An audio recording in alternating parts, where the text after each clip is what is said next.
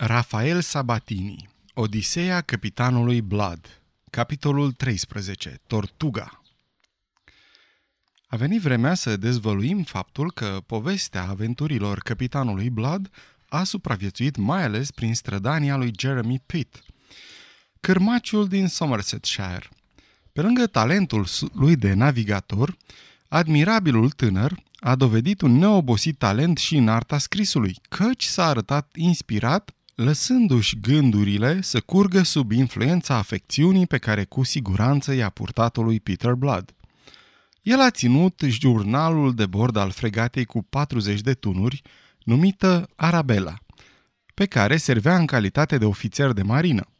Și încă ce jurnal a ținut, așa cum eu n-am mai văzut. Are peste 20 de volume groase, dintre care unele s-au pierdut, altele au pagini rupte, din păcate, deci nu au prea mare folos.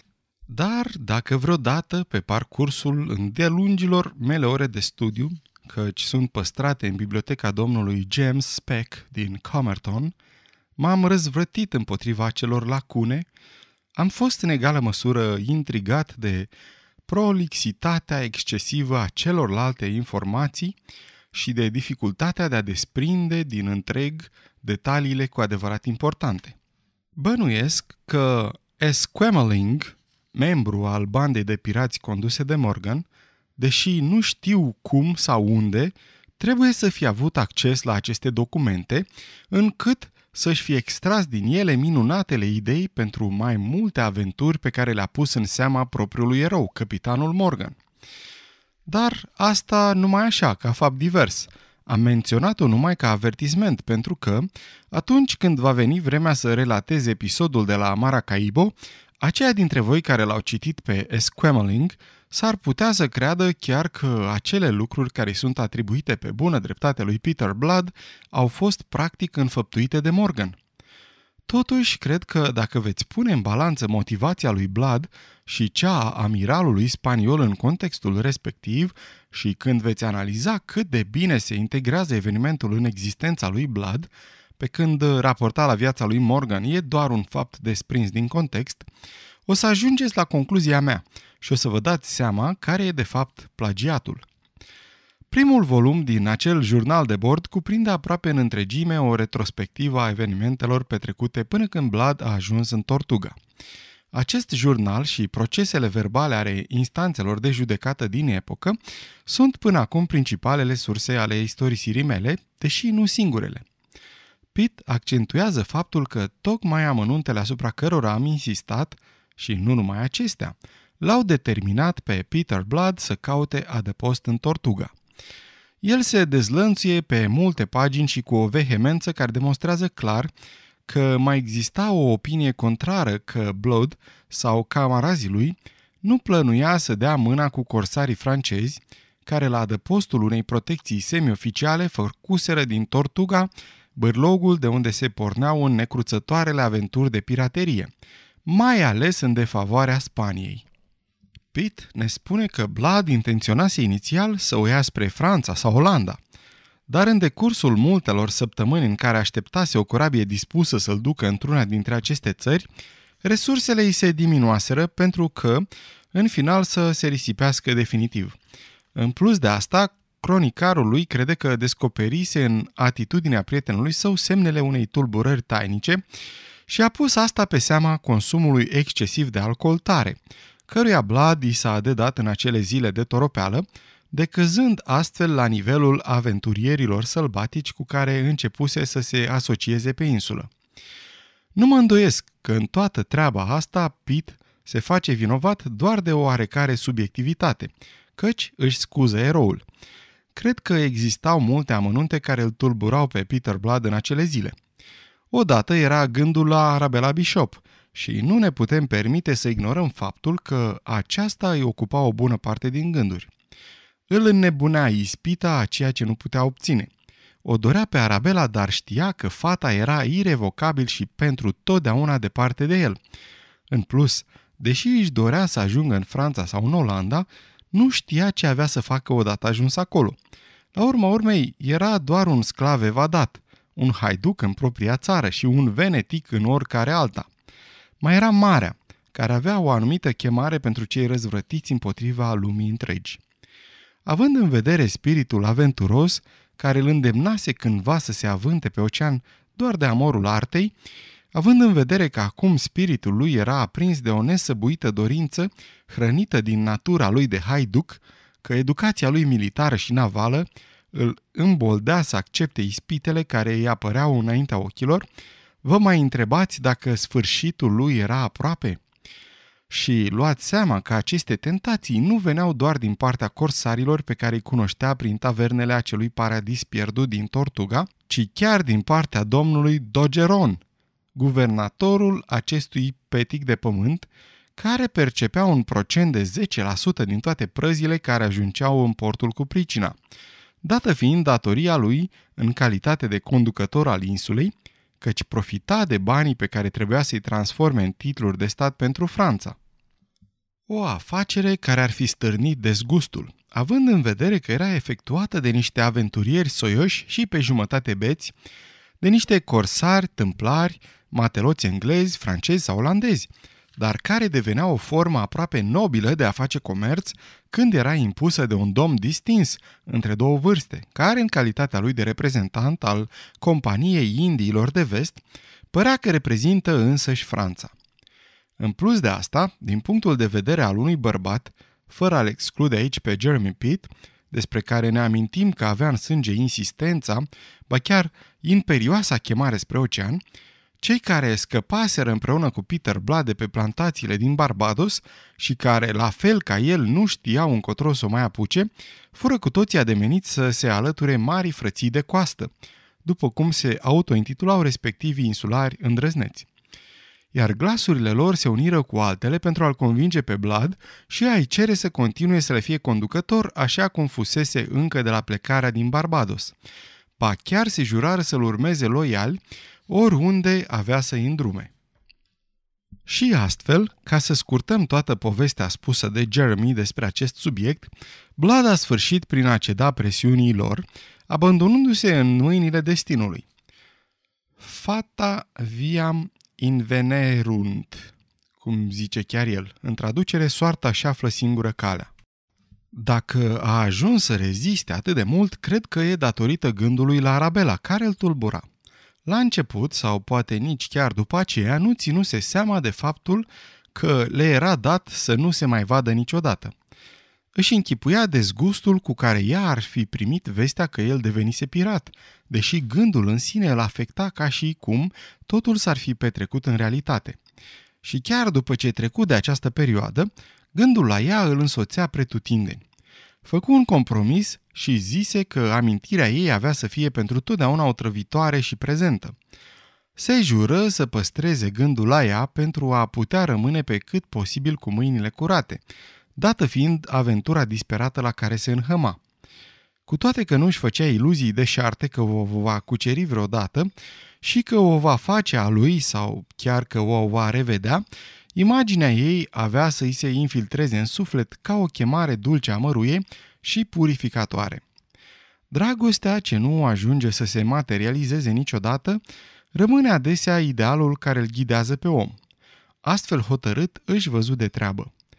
Ogeron, cel mai primitor guvernator din câți întâlnise, îi oferi bani pentru a-și echipa cum se cuvine corabia Cinco Lagas, pe care o reboteză Arabela. Asta după o mică ezitare, temându-se că avea să-și dezvăluie prea direct sentimentele. Însă camarazii din Barbados văzură în asta o expresie a ironiei de care conducătorul lor se folosea în permanență. La cei 20 de oameni pe care îi avea, mai adăugă alți 60, alegându-i cu prudență dintre pirații din Tortuga. Împreună cu aceștia se lansă în expedițiile obișnuite ale frăției de coastă, în care fiecare om urma să fie plătit cu o parte din captură.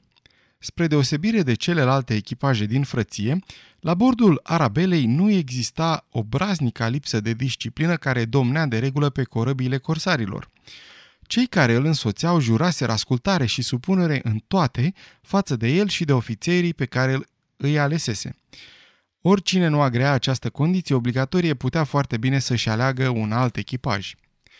Spre sfârșitul lunii decembrie, la începutul sezonului musonic, Blood plecă pe mare cu corabia sa echipată și bine condusă și, înainte de a se întoarce în luna mai dintr-o aventură răsunătoare, faima capitanului Peter Blood făcuse deja furori și se răspândise ca vântul pe deasupra mării Caraibilor.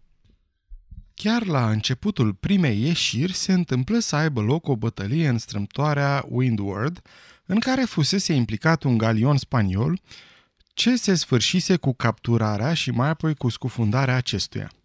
Urmă un raid îndrăzneț asupra mai multor pirogi din flota spaniolă în Rio de la Hacea, de unde se aleseseră cu o pradă foarte bogată de perle. Mai întreprinseră o expediție pe uscat pe țărmurile aurii de la Santa Maria, pe coastă. Întreaga poveste a acestei expediții e de-a dreptul incredibilă. Au mai fost și alte expediții mai mici, din care echipajul Arabelei și-a câștigat faima și bogăția și din care a ieșit aproape fără pierderi. Astfel, înainte de întoarcerea în portul insulei Tortuga, în luna mai a anului următor, unde avea să fie reparată și reechipată, pentru că vă dați seama că nu ieșiseră tocmai nevătămată, renumele corăbiei și a lui Peter Blood se răspândise din Bahamas în insulele Windward, din New Providence în Trinidad. Ba, ecourile răzbătură până în Europa la curtea regelui Iacob, unde se lansară critici virulente din partea ambasadorului Spaniei, căruia îi se răspunse că era greșită părerea conform căreia capitanul Blad ar fi avut vreun sprijin din partea regelui. Ba, chiar capitanul se număra printre proscrișii rebeli, era un sclav evadat și orice măsuri inițiate de majestatea sa, regele Spaniei, aveau să se bucure de sprijinul integral al regelui Iacob al II-lea. Don Miguel de Espinoza, amiralul Spaniei în Indiile de Vest și nepotul acestuia Don Esteban, care naviga alături de el, nu erau indiferenți față de dorința de a-l aduce pe aventurierul irlandez la spânzurătoare. Pentru ei, ideea de a-l captura pe Blood, care acum devenise o problemă internațională, era și o ambiție de familie. Prin intermediul lui Don Miguel, Spania nu pregeta să lanseze amenințări. Acestea ajunseră până în Tortuga și odată cu ele și certitudinea că Don Miguel nu se afla în spatele lor doar prin autoritatea cu care îl investise propria țară, ci și cu sprijinul forțelor engleze. Capitanul Blood nu era deloc impresionat de forțele care se coalizau împotriva lui și nici nu avea de gând să ruginească la adăpostul oferit de Tortuga. Date fiind suferințele la care alți semeni de lui îl supuseseră, decise să facă din Spania calul lui de bătaie. Astfel, admise că avea un dublu scop. Câștiga și în același timp servea, într-adevăr, nu regelui din casa stuarților, pe care îl ura, ci Angliei și implicit întregii civilizații din lumea nouă, pe care cruda, trădătoarea, lacoma și bogata Castilie încerca să o distrugă. Într-o zi, pe când stătea cu Hector și Wolverstone, fumându-și pipele și sorbind dintr-o sticlă de rom, în duhoarea înăbușitoare de gudron și tutun, stătut dintr-o tavernă de pe țărm, Blood fu acostat de un pirat de o eleganță uluitoare, îmbrăcat într-o jiletcă din saten albastru închis, cu dantela aurită cu un brâu purpuriu gros care îi înconjura talia. Se vous qu'on appelle le sang?" îl întrebă străinul. Capitanul Blood se uită în sus pentru a-l analiza pe interlocutor înainte de a răspunde. Străinul era un bărbat înalt cu o conformație suplă, un chip smead acvilin, surprinzător de atrăgător. Pe mâna cu unghii îngrijite pe care și-o ținea pe sabia prelungă sclipea un inel cu diamant. În urechi purta cercei de aur, oarecum mascați de cârlionții părului său castaniu și pomădat. Capitanul Blood își scoase pipa din gură. Mă numesc Blood, spuse Peter Blood. Spaniolii mă știu de Don Pedro Sangre, iar francezii îmi pot spune Le Sang, dacă așa preferă. Bun, spuse îndrăznețul aventurier în engleză și, fără a mai aștepta alte invitații, își trase un scaun la masa murdară. Numele meu e Levasseur, îi informă pe cei de față, care, în afară de Blad, se uitau chiorâși la el. Poate ați auzit de mine. Într-adevăr, auziseră. Era comandantul unei corăbii cu 20 de tunuri care ancorase în port cu o săptămână în urmă și al cărui echipaj era alcătuit în mare parte din corsari francezi din Hispaniola de Nord. Oameni care aveau toate motivele să urască pe spanioli chiar mai abitiri decât pe englezi. Levasseur îi aduse înapoi la Tortuga dintr-o campanie minoră și nereușită. Ar fi fost totuși nevoie de mai multe eșecuri pentru a pune capăt inegalabile îngânfări cu care era înzestrat tânărul. Reputația lui era arhi cunoscută în rândul frăției de coastă. Un ticălos de corsar zgomotos, aprig la mânie, mare băutor și jucător. Se bucura și de o reputație de altă natură. Ceva din aroganța și vulgaritatea lui ostentativă atrăgea femeile ca un magnet. Capitanului Blood nu îi se păru nimic ciudat în faptul că se fălea cu succesele sale în dragoste, bon fortune, dar îi se părea curios faptul că lăudoroșenia lui avea o oarecare justificare. Circula un zvon conform căruia până și Mademoiselle d'Ogeron, fica guvernatorului, fusese prinsă în plasa farmecelor lui fatale și că Levasseur îndrăznise chiar să-i ceară mâna, în vederea căsătoriei. Guvernatorul de Geron îi dăduse singurul răspuns posibil și anume îi arătase ușa. Levasseur plecase înfuriat, jurându-se pe toți sfinții că avea să o facă pe domnița cu pricina să devină a lui și că Dogeron avea să regrete amarnic afrontul adus.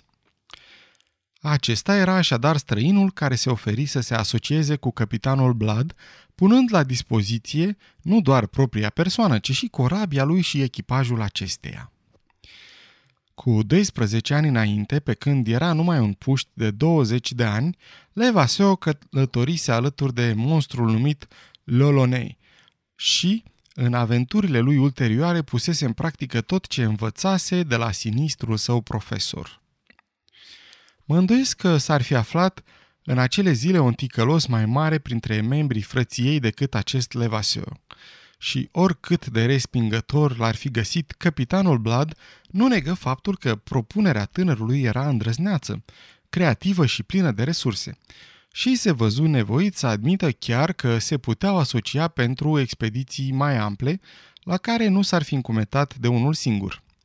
Apogeul proiectelor lui Levasio era un raid asupra coastei bogatului Maracaibo. Dar recunoștea și el că aveau nevoie de cel puțin 600 de oameni, care n-ar fi încăput pe corăbiile pe care le aveau acum.